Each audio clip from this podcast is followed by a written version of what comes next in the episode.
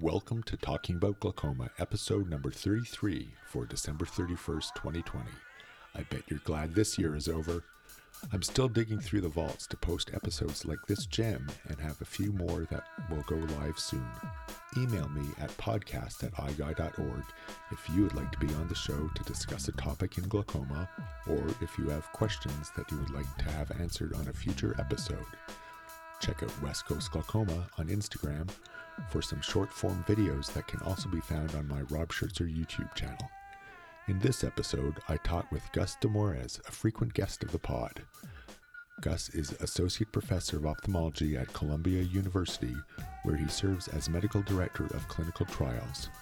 When we originally sat down to record this way back in March 2019, he had just presented some of the work he had done in collaboration with Don Hood. This has now appeared on Humphrey Perimeters as the 24 2C testing strategy and is becoming a new standard of care. It is based on reports in recent years that glaucoma damage often occurs in the macular area, but missed because the standard 24 2 testing strategy only tests in 6 degree increments. These early central glaucomatous defects are often hidden between the test points. Listen in as I talk with Gus. I'm Rob Schertzer, a Vancouver, Canada based glaucoma specialist, podcaster, and health IT expert, and we're talking about glaucoma.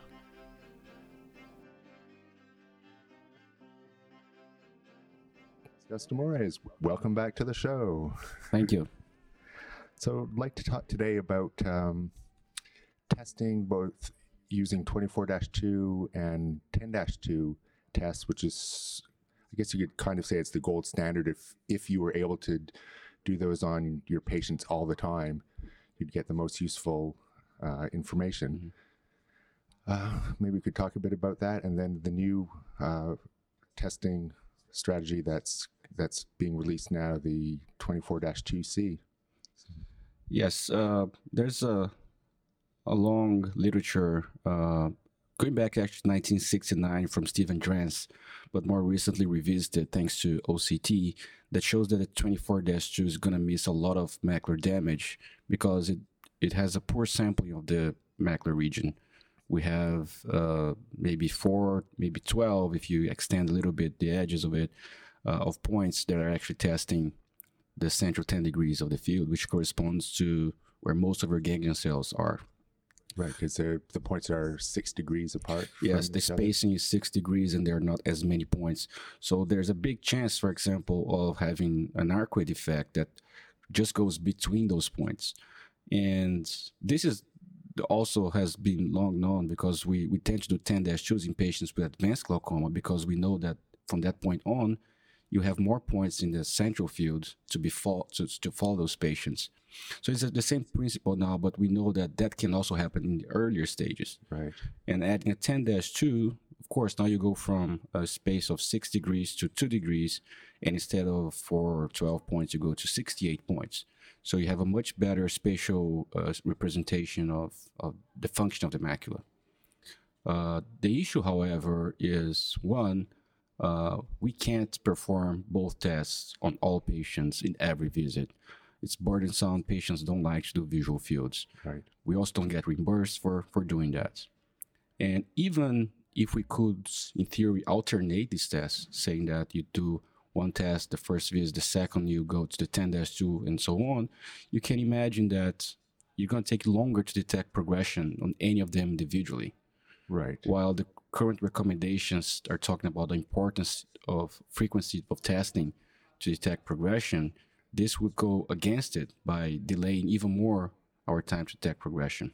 Right. I guess the classic sort of statistics are if you tested a patient every six months, it would take about four years to notice a change. Right. Now, depending on yeah, depending on your just is the rate of progression and your variability can vary a lot. And and but again, an alternating is just going to make time to detection uh, even farther from. Right.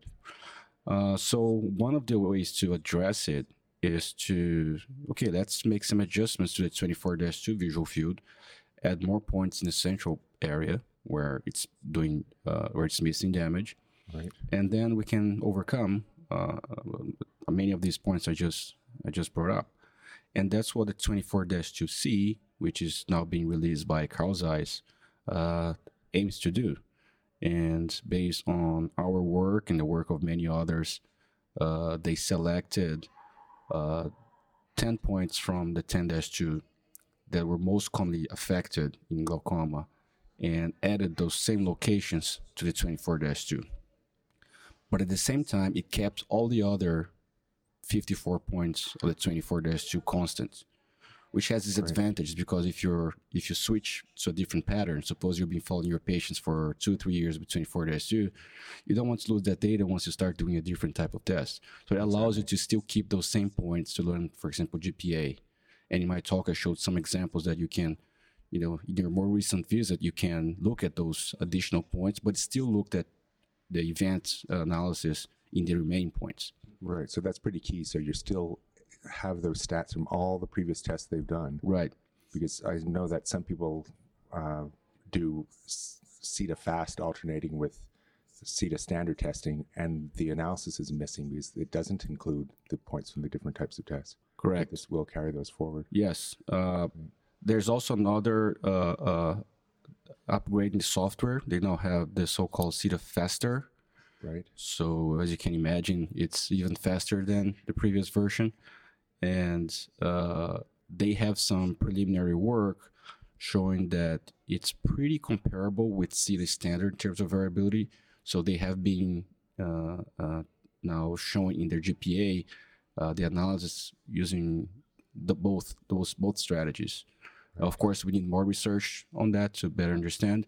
But at least in terms of the locations, again, you have the same of the other ones. You just add these new points to improve your your sampling of the macular region. Yeah, that's great. And I guess a lot of this has to do if we go to the structure and function correlation.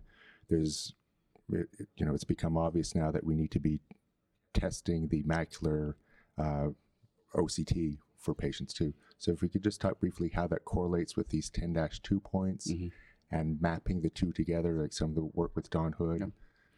Uh, in fact, Don yesterday presented some recent data uh, from using our database, not yet including the 24-2, but showing how this concept that structure precedes function or that structure and function don't always agree it's just a matter of how you define each of them of course right. and one of the points he makes is if you're just using your traditional quadrants of the oct and your traditional 24-2 md or some type of hemifield analysis uh, it's, it's indeed going to be like that. You're going to be seeing a lot of more structure in the beginning. It's not good agreement.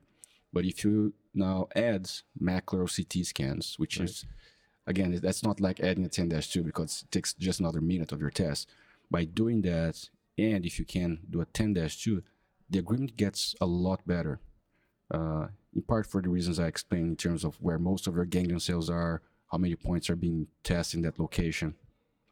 So we can see now uh, a much better structure function relationship once you incorporate macular scans, mainly the RGC analysis, and uh, the 10-2. Uh, in fact, one of the things he, he showed uh, is that uh, you start seeing a lot of cases that the functions preceding structure, right. which is not unusual. We see that in practice. And it all depends on how how granular, how close you look at the, the scans, you may be seeing a lot of cases that it is it's actually in agreement. Right. So now that we're getting our tests better, both of structure and function, we're able to yeah. see them coincide. Of course, we still need to look now with this new pattern how it works.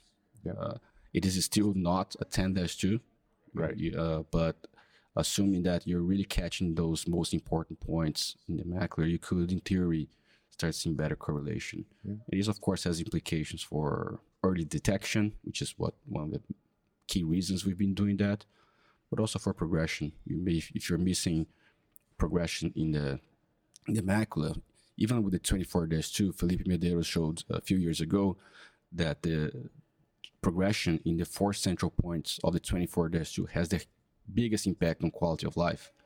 So this has implications not only for detection, but also for progression and preserving vision related quality of life. Right. I guess that sort of brings back to something Mark Lieberman brought up the other day when that was mentioned.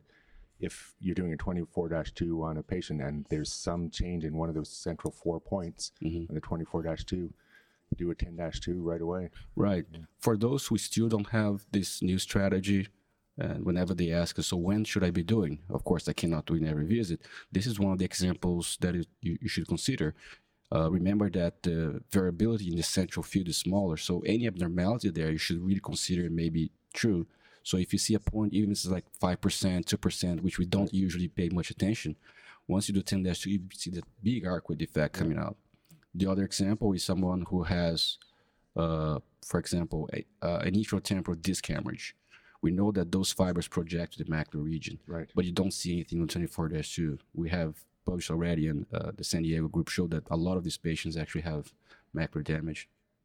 So those are the, the circumstances that you're, you're, you're pretty much, there's pretty much a lot of uh, data that allows you to say, okay, I have some evidence here that I should be doing a 10 2. Right. Yeah, we used to say, well, we still say if you see disc hemorrhage, it predicts future visual field defect. Well, maybe you're doing the wrong visual field and the defect is there Yes. if you look for it. Yes, uh, the so-called pre-perimetric cases as well. Uh, of course, again, it's, if if it if you have a prior, let's say either an abnormal OCT or an optic disc fold abnormality in the area that projects, or a previous 24-2 that was kind of showing some fluctuation in the macular, the, the central 10 degrees, you're more justified to go and test a 10-2 until eventually you have some of these new strategies Super. Just another point is that uh, for those outside the US who use the octopus machine, Right. they have actually for a longer time uh, a, a, a pattern that has more points in the central field. So this is more of a new in terms of, of, of people who use the Zeiss machine, but uh, even the older versions of octopus have about 10 or 12 more points in the central region. So for those, it's probably not, not big news for them, but it, it can be a lot helpful for those who use Zeiss.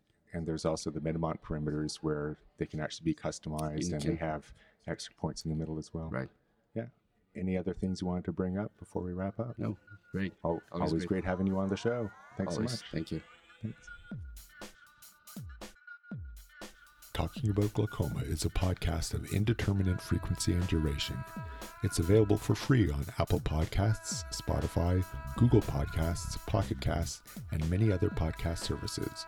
Please rate the podcast on Apple Podcasts, subscribe to it, and tell your friends about it so that it can reach more listeners.